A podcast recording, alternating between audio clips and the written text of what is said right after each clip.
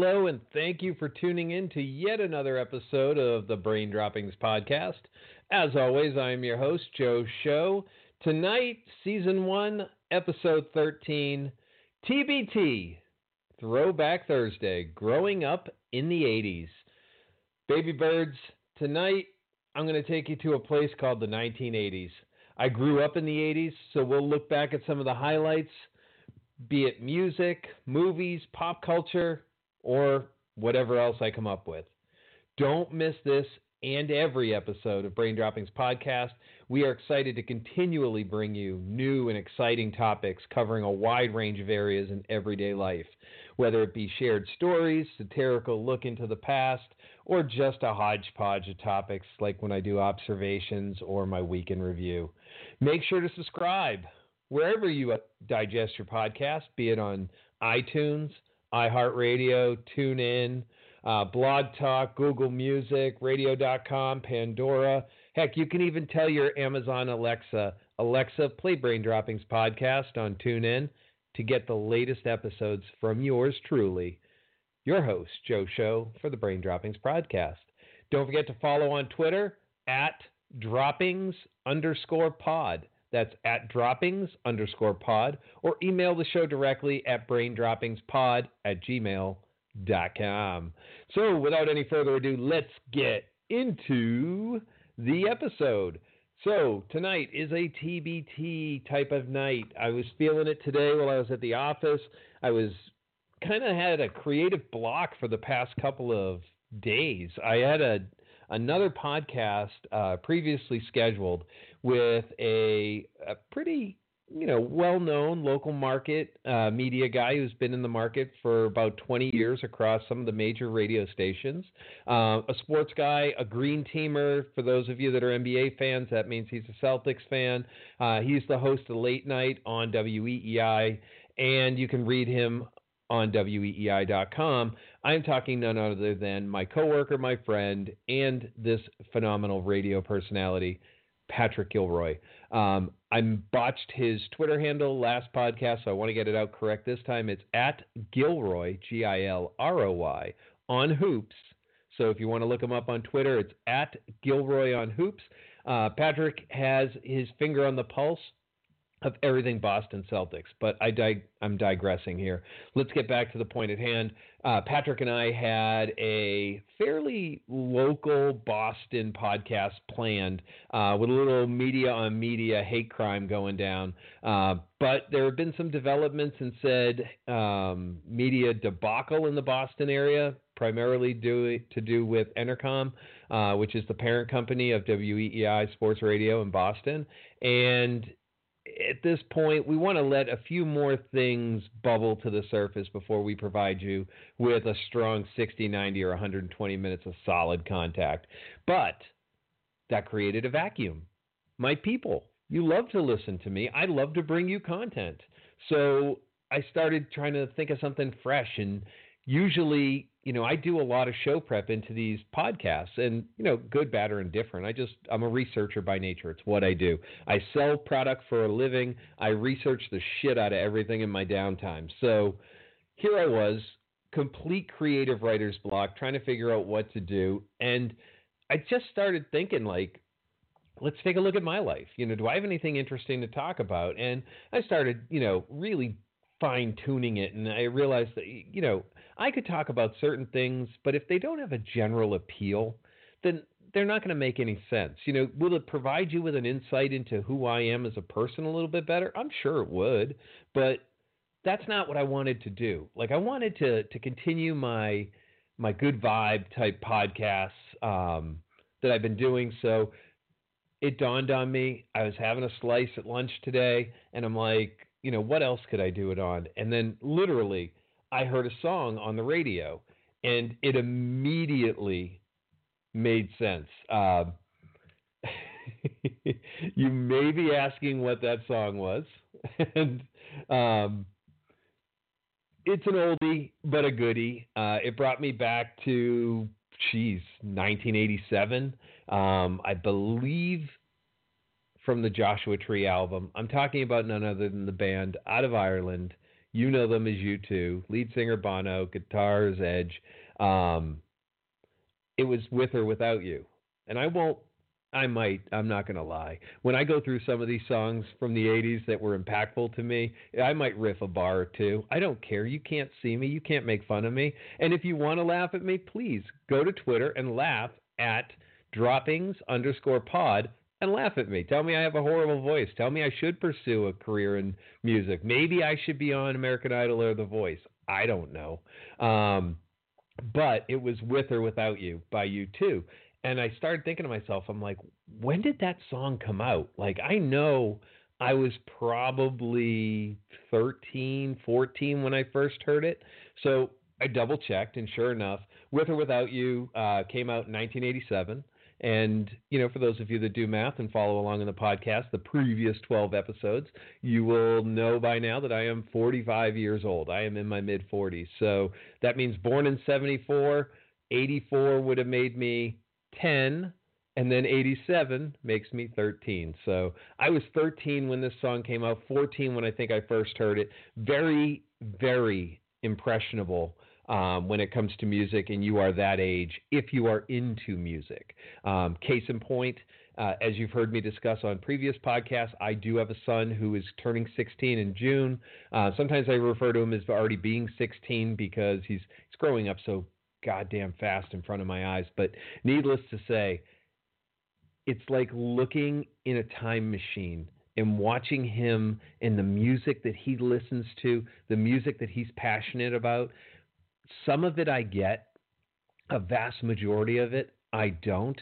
But then when I take a deep breath and I think back to me at 14 and 15, I was into bands and styles of music that my father, my stepdad, who is a career musician, and that's a no joke. Um, my stepdad started in a band in 1964. As soon as the Beatles landed on American soil, he was hooked. Uh, he's a, a, classically trained bass guitarist, um, lead singer, songwriter, producer. Um, he's been in several different bands over the course of his lifetime and reached pinnacles in the late 70s, early part of the 80s, so much so that a little band out of Long Island, New York, where the lead singer had long blonde curly hair and wore some really bad face paint makeup, you know them better as Twisted Sister, was actually the opening act for my dad's band. Um, I refer to my stepdad is my dad and my dad is my dad. So if it gets confusing, I don't really fucking care. It's just how I refer to them. Um, so my dad's been in bands his entire life, and I distinctly remember I must have been 15, 16 years old, and I heard Living Colour's Cult of Personality. And I thought the world stood still when I heard that song. Um, again, not going to riff it for you right now, but you know that beat when you hear it. And so, needless to say, I remember him, you know, not really. His, the the style of music that he played in his bands was more of a southern rock, boogie woogie, rhythm and blues type of um, band. They'd play everything from Lynyrd Skynyrd, Molly Hatchet, up to Billy Joel and, and Springsteen. It, it just touched everywhere. And growing up, you'd think that that type of musical background would osmosisly kind of penetrate into my my fibers and create this clone of my dad or stepdad. It did not. Do I appreciate Molly Hatchet? Oh, you bet your ass I do. It's on my playlist for the gym. When I hear Flirting with Disaster, I'm all in. Um, when I hear Mustang Sally, when I hear um, any CCR, all of that stuff, it just resonates with me in, in, a, in a very soothing and and motivational way, uh, depending upon the flow of the beat. But I, when I was my son's age, to tie this all back together, was into U2, Pearl Jam, um, Nirvana, REM, uh, you you name it, uh, you, Living Colour. Uh, I'm trying to think of some of them right off the top of my head. Depeche Mode, The Cure. Um, but then on the flip side of that, Slick Rick, Kool Moe Dee, Tribe Called Quest, um, all of this, I had such a diverse mix of music that I was listening to, and he just could not gravitate to the hip hop music that I was listening to at the time. And I thought it was phenomenal. I, I couldn't get enough of it. And it's so funny looking back because my son now is listening to like Travis Scott and uh, Kanye and uh, geez, I can't even list half of the the rappers that he listens to because I've never heard of them and I try to appreciate their music, but I'm always driving back in time and and telling him, "Hey, listen, do you hear that hook that he just played in that song? That's from, and I'll name a song from the 90s or from the 80s. And he goes, Really? And then I have to play the song. And it's a long story short. It's fun, but it's so funny how we think we're so different than our parents and that our kids are so different from us. But then sometimes we have these glimpses where we look back and it's a direct parallel to when we were younger. So, what a great topic to start on. We're talking music. We might as well keep it going. So, there's a list, and I snatched this list from none other than the good folks at VH1 because nobody knows classical 80s songs, pop or rock, um, much like VH1. So they compiled a list of the top 100 songs from the decade that was the 80s. And I'm going to tell you before we start getting into them, and I and I pull apart a few of them. One of the things that stood out to me the most when I was going through the list was when I look back at the 90s, and I did, you know, because I'm I'm a glutton for punishment. I had some time while I was eating lunch today. I went back. I looked at the top 100 songs of the 70s, the top 100 songs of the 90s, the top 100 songs of 2000 to 2010. I got to be honest with you.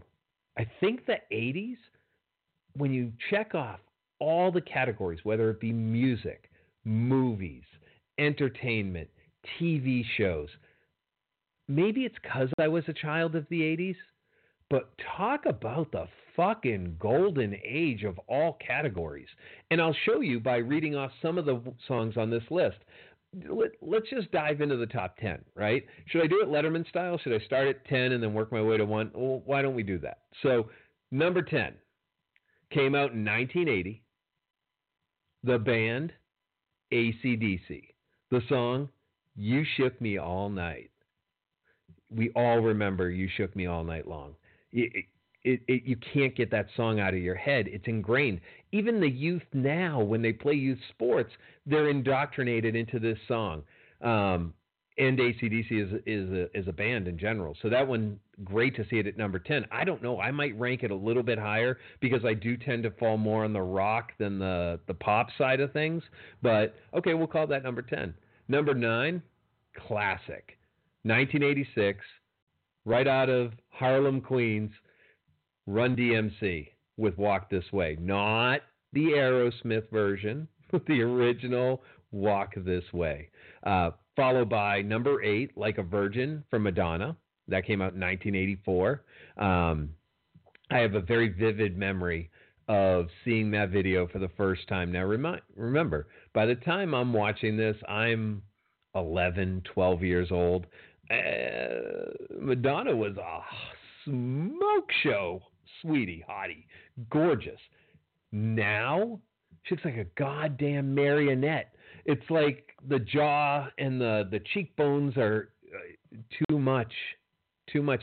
Ladies, if I can make one statement, if it resonates with you, great guys. You already know this, so tune out for a second or two.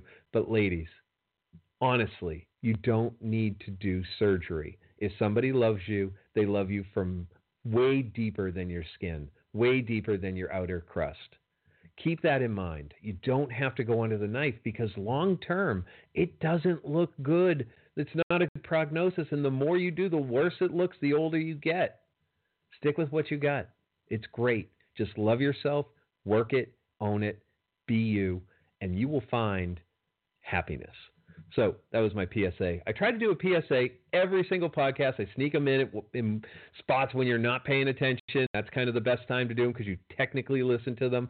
Guys, flip side of that PSA, you absolutely do no work and don't be afraid to go gray.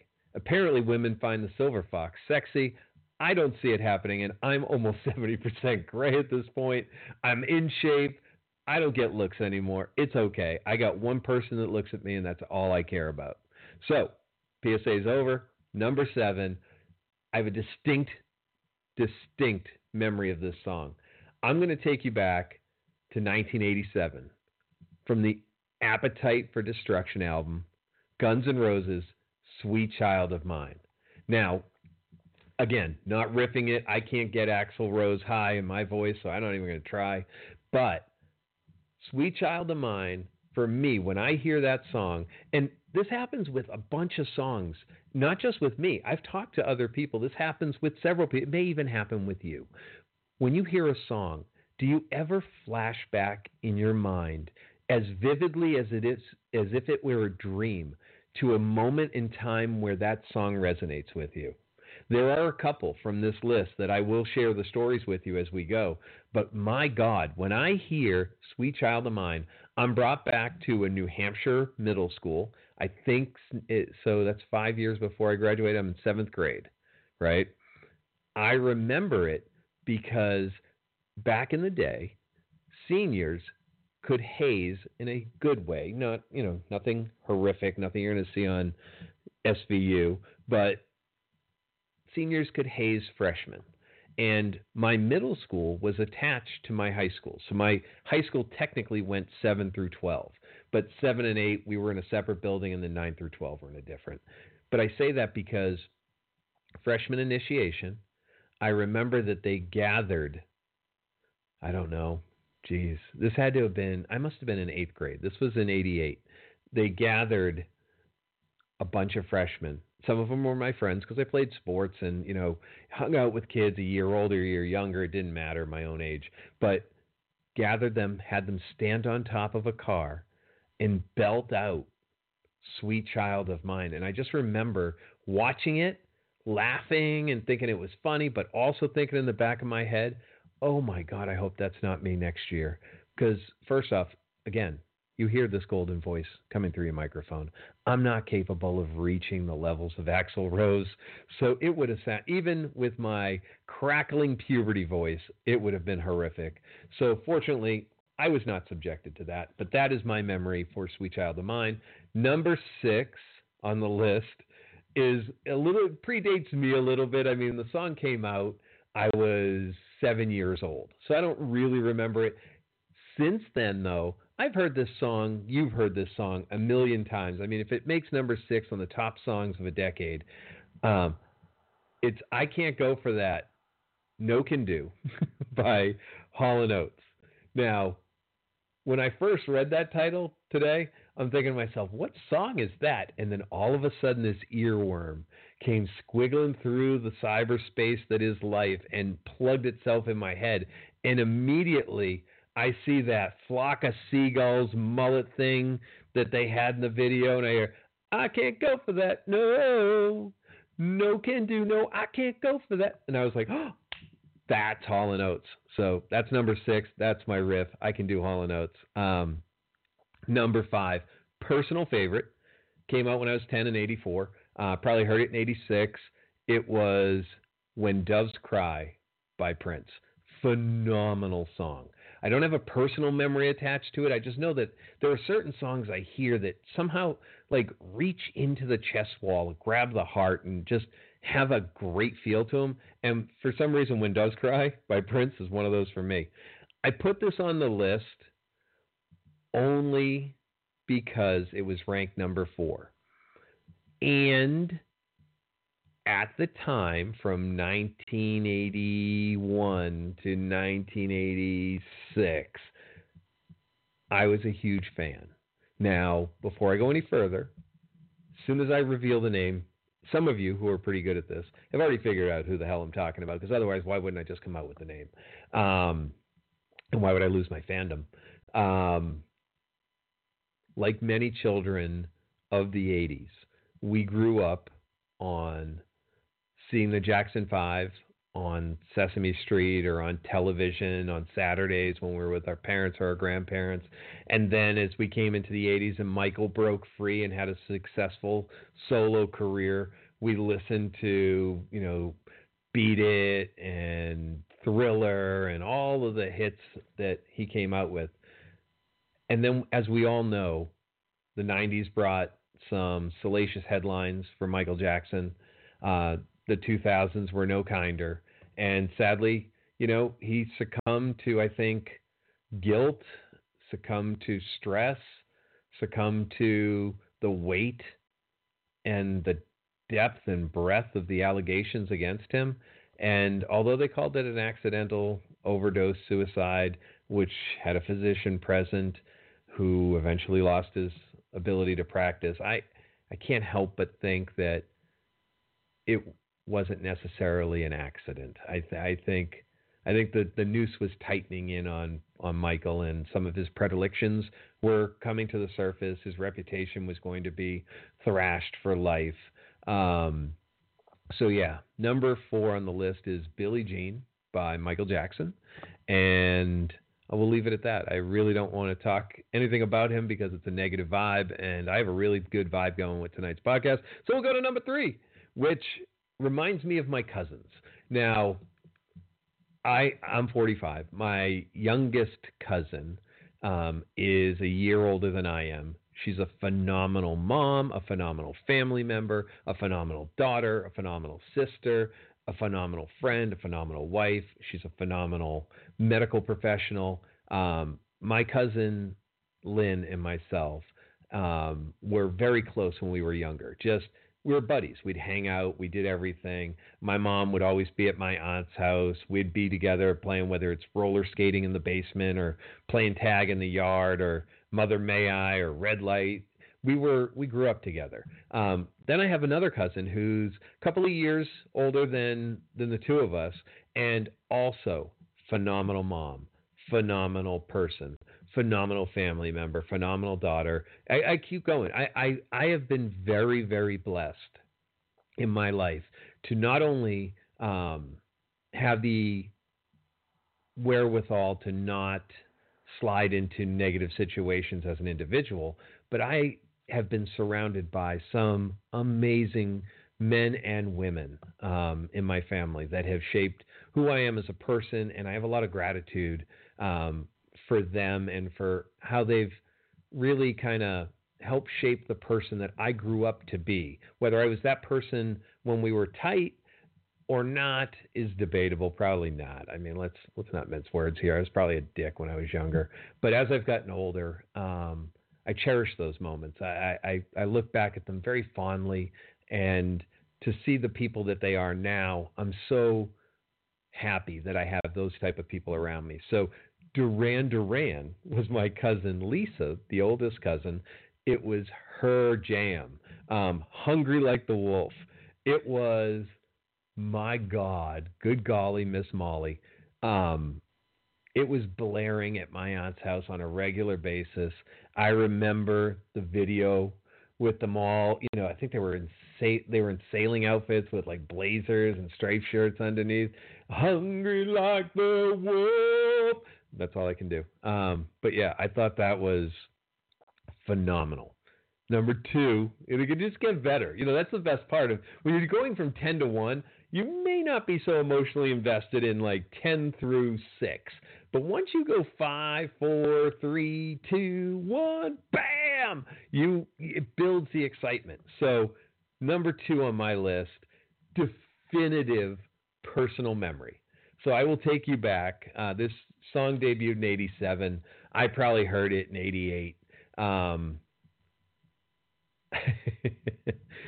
I, I, I close my eyes and I can see where I am. I'm at my mom's house. I'm on the steps to the deck on the side door. I got my little boom box that I think I got for Christmas that year, and I have the Hysteria tape, and I'm playing it as loud as it'll go up to my ear, trying to learn all the words so that I can sing along with my squeaky puberty voice and pour some sugar on me as the song. To this day, I make no bones about it. If you and I are ever in a car together and that song comes on the radio, there is a straight up concert about to transpire from the driver's seat because I'm never going to be your passenger. I'm always going to be driving that bus, and that means that means I'm in control of the radio, which means I'm also going to be singing. Um, Def Leppard, Pour Some Sugar on Me to this day is a song that I could recite verbatim on cue, on key, at any moment. But I, I digress. That that's I love that song. It, there's something just awesome about it. And according to VH1, out of the top 100 greatest songs of the 1980s, the number one song debuted in 1986. Mind you, again, if we're doing math, I'm 12. By the time I heard it, I was 13. It was Bon Jovi's Living on a Prayer. Yet another song that the second it comes on the radio, guess what, folks? Concert time. Um, I morph into John Bon Jovi. Maybe I riff on my air guitar, pretending I'm Richie Sambora. Uh, Living on a Prayer from the Slippery When Wet album was a phenomenal transgenerational song. I remember seeing ladies that I thought were old, they're probably my age now in their mid 40s, banging out to this song like it was the second coming of Christ. And I remember thinking to myself, am I cool to like this if old people are liking it? But you know what? When you look back, it, it really was. It was a phenomenal song. It was a phenomenal album. And then, you know, take take a look at Bon Jovi as a as a group, they're still technically together today. You know, still cranking out songs every couple of years. Um, it's just amazing. It, it, it, really is. So when I when I scan through the list, if I'm going, you know, ten down, looking for some ones that's that step out, surprising. This one surprised me. It didn't make the top ten. It did make the you know top fifteen. It was number eleven on the list, which was "Don't Stop Believing" by Journey. I would have thought that would have been a little bit higher, but it wasn't. Um, let's see. Walk Like an Egyptian by the Bangles. Had a thing for Suzanne Hoffman. I'm not going to lie if you're listening. Um, yeah, I did. I'm okay to admit it. Um, phenomenal. I, I, I, love that song. It's very poppy. Uh, the Bangles were an interesting group. I think they were a one or two hit wonder. Uh, number 15 was probably my second or third favorite song out of the entire decade that was the 80s, and that is Jump off the 1984 album uh, for Van Halen. Uh, phenomenal. If I go a little bit further down, Rick Springfield's Jesse's Girl was number 20. Um, Just Like Heaven by The Cure was 22. Rounding out the top 25. Um, Welcome to the Jungle, 25, Guns N' Roses. Sweet. Do you know where you are? That's the best I can do. I can't do any more from that. I mean, don't get me wrong. I could sing that whole song in that voice, but let's let's admit it. There would be cats jumping off of things. Number 40, another song, instant concert in the car when it comes on from the B52s, Love Shack. If you see a faded sign at the side of the road, it says 15 miles to the left. Yeah, I can't get that out of my head. Uh, Mickey by Toni Basil was in the top 50. Uh, Sweet Dreams by the Eurythmics was also in there. So I suggest if you have an opportunity, if you are a child of the 80s, or if you just want to go and check out some really good songs, um, go to VH1's Top 100 Greatest Songs of the 80s. Take a look at the list. Um, add some stuff to your playlist. It's okay to feel a nostalgia vibe going on when you when you check out that stuff. Um, I'll tell you, it really did a great job of bringing me back to a very fun time. You know, you're developing as a human. You're you're kind of you you look back to your childhood sometimes, and if you can take certain segments out of it, it can be extremely enjoyable. So it put me in a wicked good mood for tonight. Um, again, broadcasting from the studio in New Hampshire. I say that because I use the word, the word, the adjective "wicked," um, and let's face it, that is absolutely a Northeast term. So, next on my look back to the 80s, if you go music, you might as well go TV, right? That's the next natural step. I couldn't even get through the full list. So I only gave a short list of these.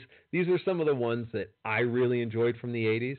Um, Cheers, obviously. I live in New England. It was based for the and Finch Bar in Boston, which is still there, tourist attraction. Um, not to be confused with Cheers in Boston, which is a replica of the Cheers bar, but not the original. It's a long story. I'm not going to get into it.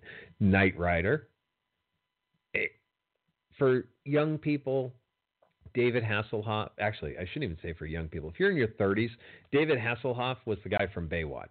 If you're in your 40s, David Hasselhoff was Michael, Michael Knight from Knight Rider. And his car's name that talked was KITT. Now, my car talks far more than KITT ever did. Um, MacGyver.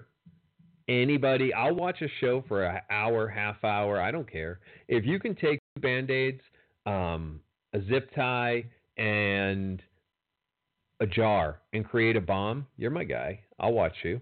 Um, Cosby Show. Ooh, this, yeah.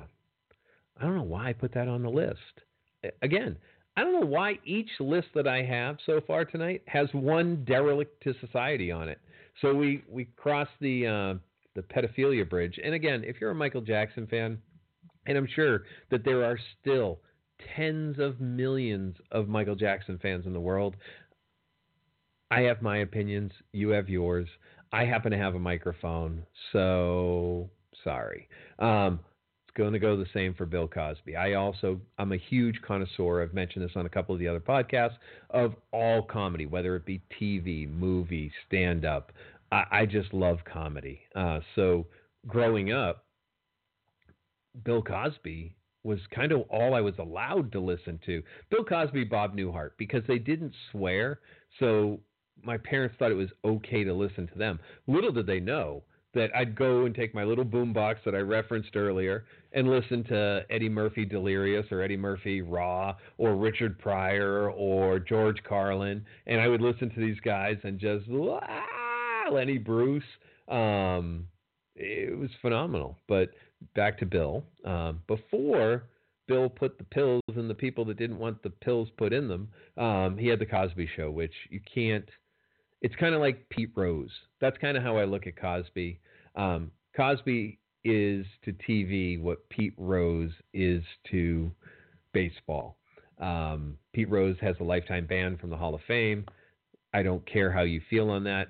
If I could get a sports, a national sports writer, or if even if I could get my friend Miles from St. Louis to jump on one of these with me and have a strong baseball debate about Pete Rose, we could talk intelligently about that. If you just want me to talk for one hour, it's going to be a one-sided argument. I believe he should be in the in the Hall of Fame because I believe that what you do in your profession should not necessarily prohibit you or or be held against you for what you do in your personal life. So, if you know anything about Pete Rose, he was banned from baseball for life for betting on the game of baseball. Big no no in baseball. Um, he did it, and then he didn't admit it for like decades, and then he finally admitted it. But it's a lifetime ban. It's over. Um, Bill Cosby. But okay, so back to back to Pete Rose. Sorry, I'll finish the story. On the field, he was a beast. He was a generational type player to the game of baseball, but he is not in Cooperstown. He's not in the Hall of Fame. Uh, the closest he ever sniffs the Hall of Fame is if he buys a ticket to walk through. So it's a shame that this god of the baseball diamond is not represented in the Museum of the Greats in Cooperstown. Um, so kind of bleeds into Cosby.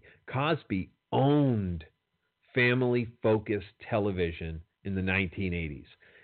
Mr. Huxtable, Dr. Huxtable was America's dad. You know, th- this was a guy that people emulated, wanted to to to be like, whether you were a parent or a child. You wanted Huxtable.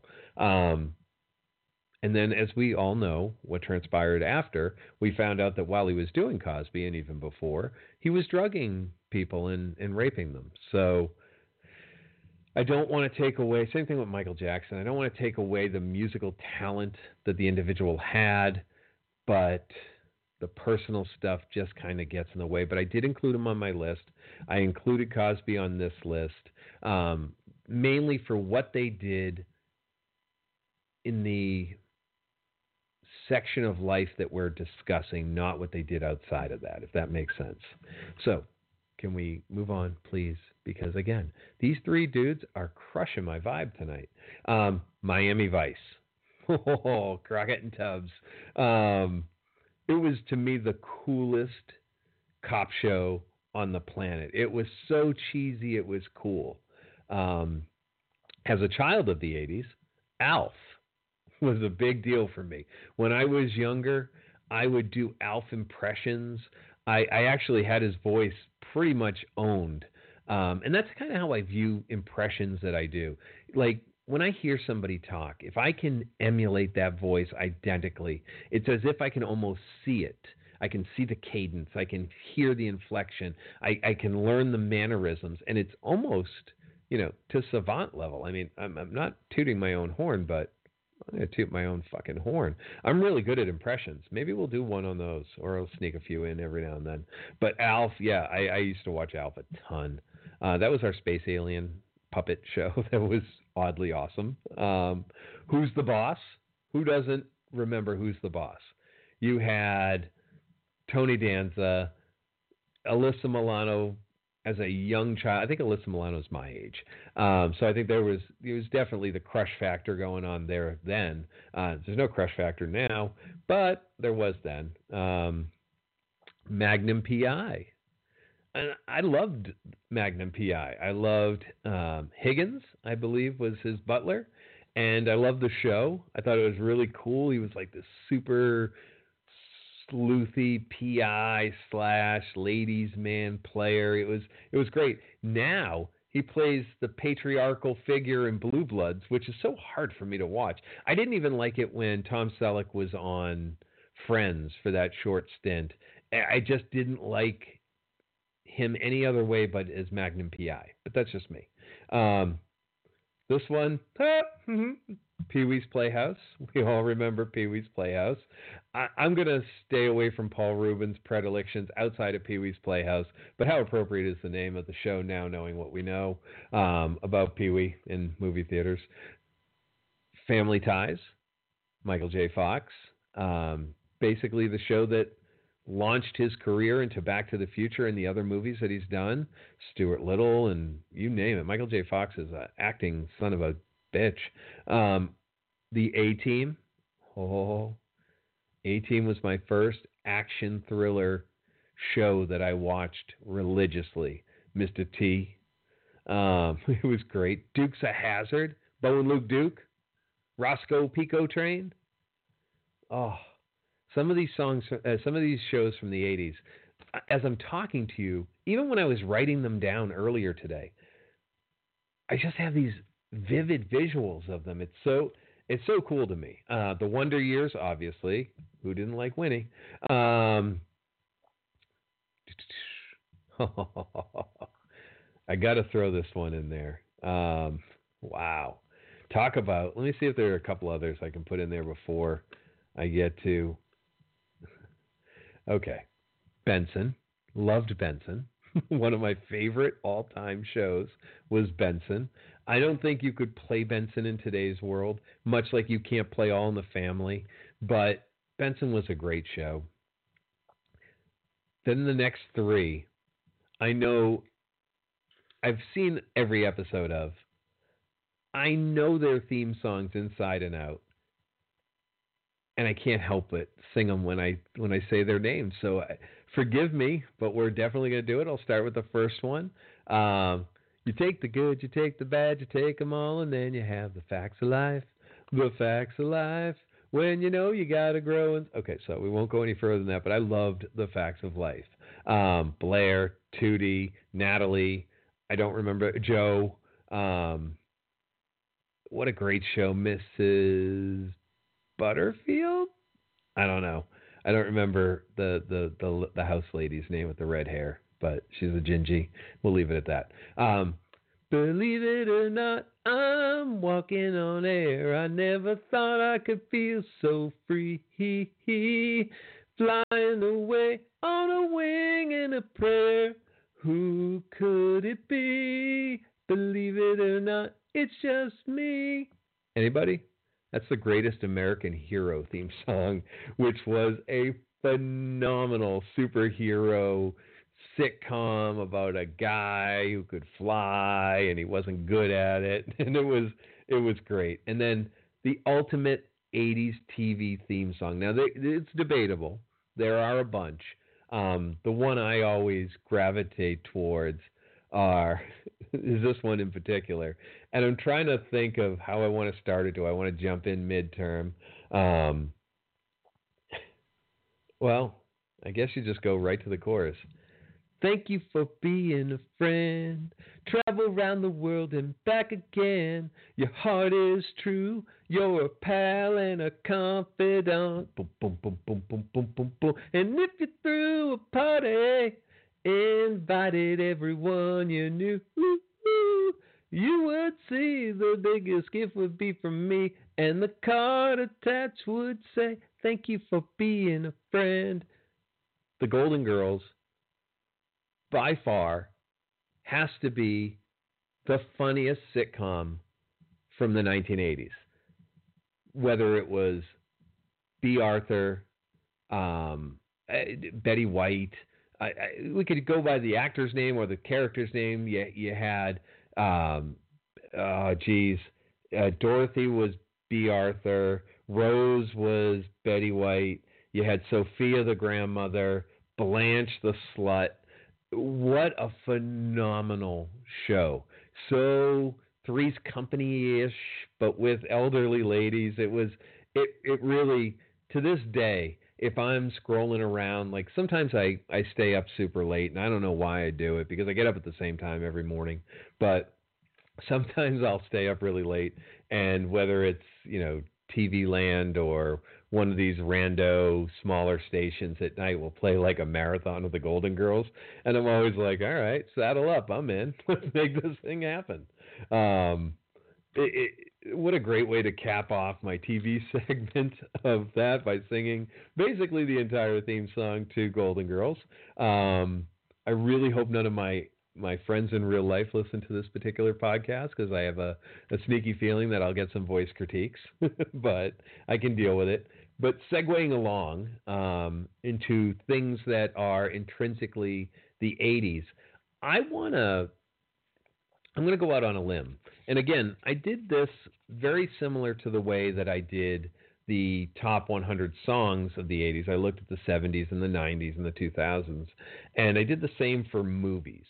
And I did that because as I was writing down the list of the top movies from the decade that was the 1980s, there were so many to choose from. Um, like borderline a ridiculous amount of movies. So as I was writing them down, I'm like, I'm only at 1981, and these are all phenomenal movies. And then I started thinking, like, okay, well, should I group them by year? Um, how do I want to do this? And so what I did was I picked out some of my favorites. Um, I do have the list of the top 100 from the 80s, and we'll cut through for you know the honorable mentions as we go through them. But really, some of them, and I, I'm going to go out on a limb, and I'm going to tell everybody that 1984 and 1985 were arguably the two best years for movies that ever, ever came out. It's bizarre to me when you start looking at some of these titles and how they've, you know, stood in resolve as the, the, the, the, the gears of time have marched on. They're still relevant. They're still good movies. So, you know, and again, movies are very subjective. Everybody has a different thing. I always gravitate towards action, adventure, and comedy. Um, not so much into drama, but I I do watch them occasionally. Uh, before we get into movies, I am going to take a sip of my seltzer water. I'll try not to burp. Um, so I'll start this off with number one rated movie of the 80s was Raging Bull, starring none other than Robert De Niro, um, following the life of the boxer Jake LaMotta. I mean, Joe Pesci's in that, Cathy Moriarty's in that, Frankie Vincent's in it. Martin Scorsese directed it. It's a phenomenal movie. Don't get me wrong. Love Raging Bull. Love reading the story behind De Niro in Raging Bull. Um, such a method actor that he is, and you know, if you've listened to the podcast, I kind of give these little sneak peeks about how I feel about certain things because at the end of the day, this is my fucking podcast. So if I feel some way about something, I'll share it with you. I know some of the, the views could be polarizing. Um, I personally think that Robert De Niro needs to sit the fuck down and stop talking. Uh, I don't find him to be an influential voice. I love actors for what they do, they act.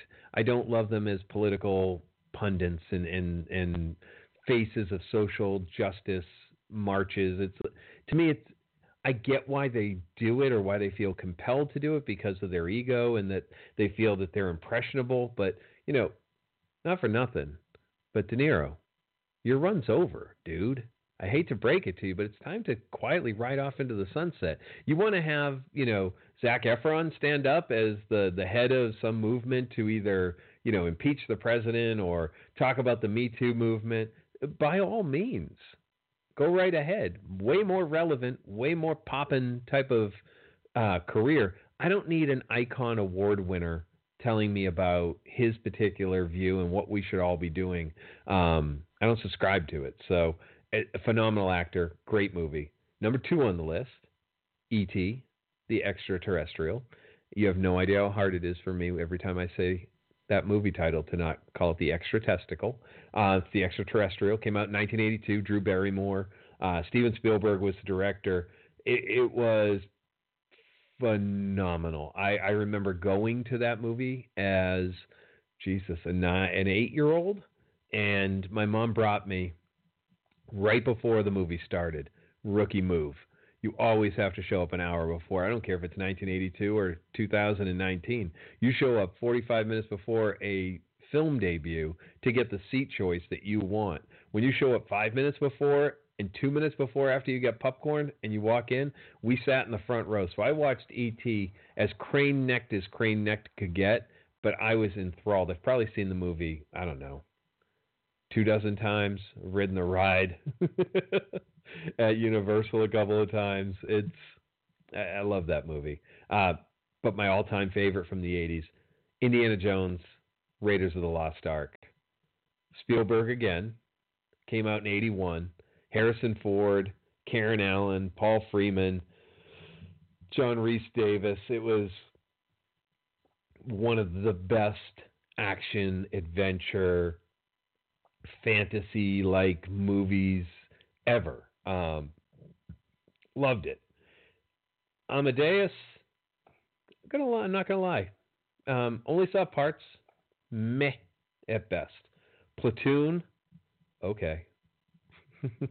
I should also add to my action adventure any war related movie JoJo likes to watch. So Platoon was a phenomenal movie. A two hour movie, which wasn't really the norm back in the, the mid to early 80s, but oh my God. That one was an Oliver Stone movie.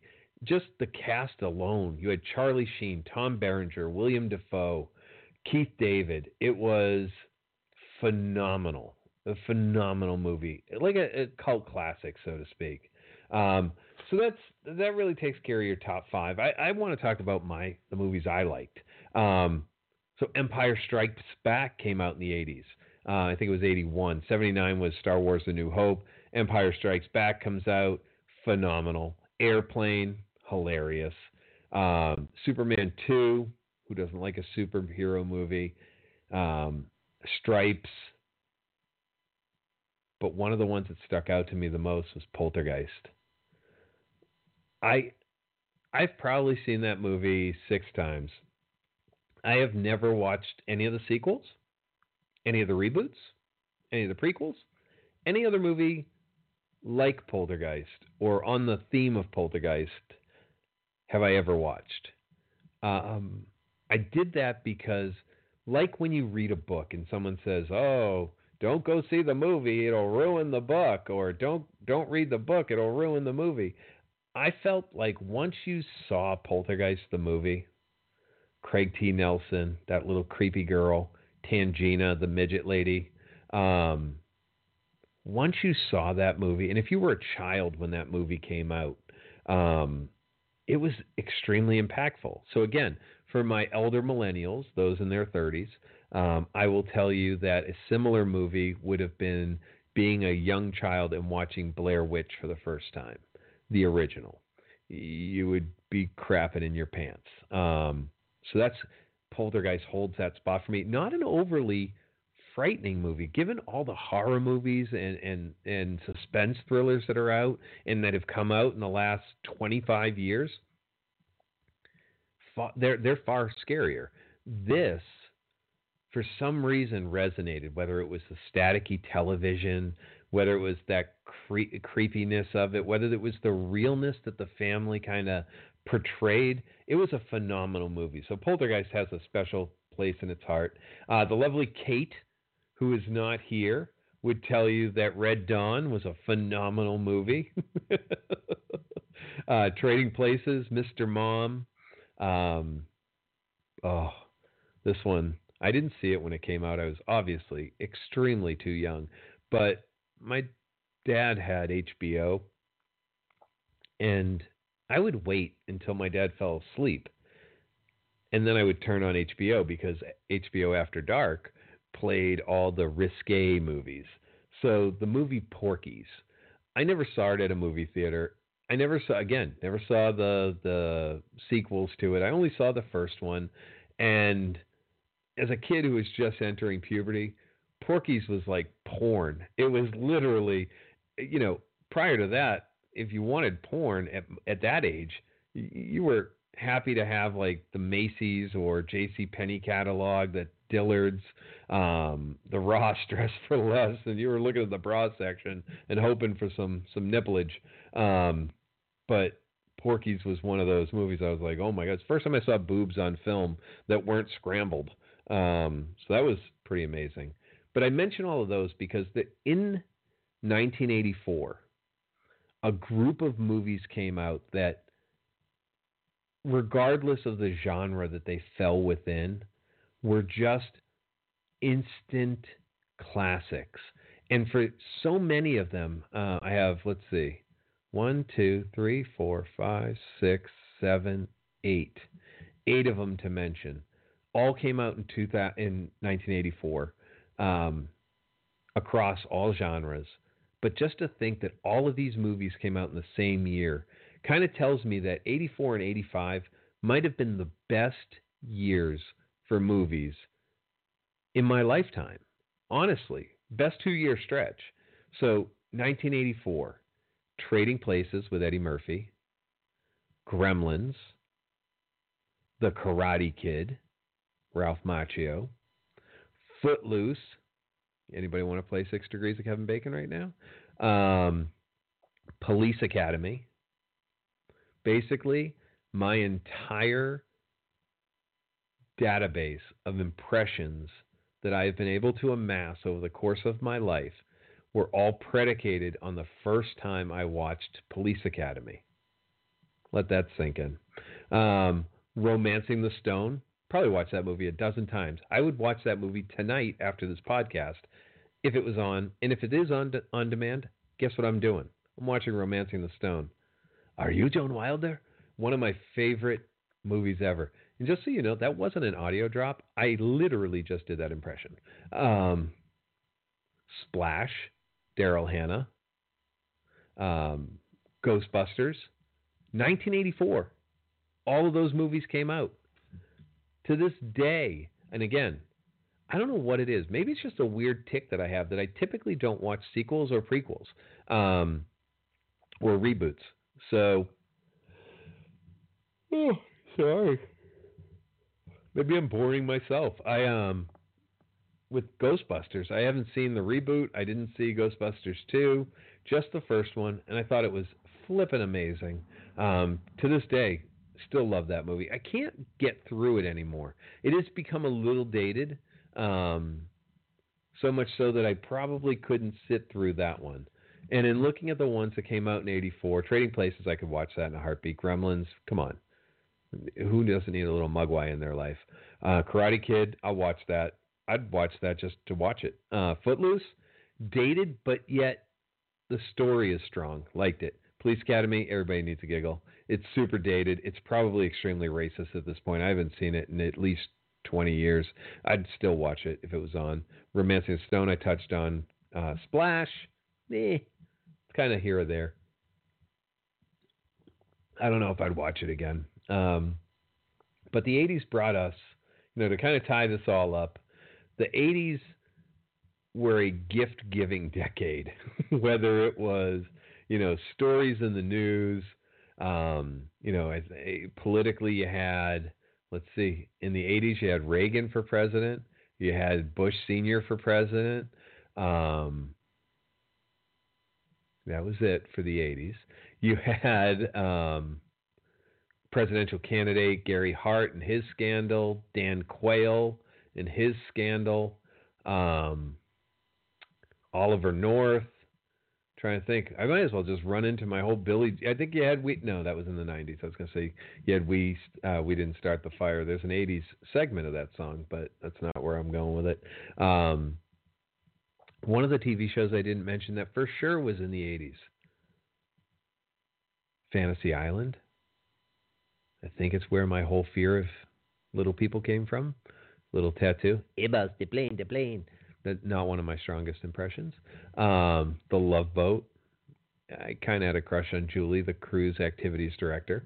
Um, then there were some drama ones that I never watched as a kid in the 80s, like Dallas and um, Jesus, what is that other one called? Something Landing, but whatever that was. Um, never watched that kind of stuff. Uh, 80s brought us some interesting baseball, and just to tie this into, as I'm tying it all up in a bow here, um, some current news this week. The Major League Baseball world and family endured a loss uh, with the passing of Bill Buckner um, over this past weekend. And Bill played 21 seasons in the majors, uh, was an exemplary athlete, an exemplary player, teammate, coach. Um, overall good guy who got a raw deal. Uh, Boston media in general for all sports used to be very, very rough and tumble. Um, Bill Buckner, sadly, is forever known as the first baseman in the 1986 World Series against the New York Mets in Game 6, who booted, and if you're not familiar with that term, he allowed a ground ball, an easy ground ball, um, to go right between his legs. Booted that ball and subsequently the Red Sox lost Game Six, went on to lose Game Seven, and was unfairly um, labeled a loser or labeled the reason the Red Sox lost. And anybody with a soul that was alive in the 1980s that remember that 1986 World Series team for the Boston Red Sox un- understands that Bill Buckner was just a player on that team. They were far between the manager, the pitching staff, and the other positional players. There were plenty of mistakes made that cost the Sox that series. In subsequent years, Bill Buckner became an endeared um, former player in Boston, and fortunately, prior to his passing, had become involved in the Red Sox, the Red Sox Foundation, um, and the Jimmy Fund with the Dana Farber Cancer Institute. So, good story, sad ending for Billy. Um, hope it wasn't a, a rough way out for him and, and wishing him and his family all the best. Listen, thanks for listening. This has been Brain Dropping Season 1, Episode 13, TBT, Growing Up in the 80s. I'm your host, Joe Show. Please make sure to subscribe to us um, on wherever you digest your podcasts. I'll be back with something fresh within the week. Thanks for listening. I appreciate it. I love doing this. Have a great one, folks. Be nice to each other. See ya.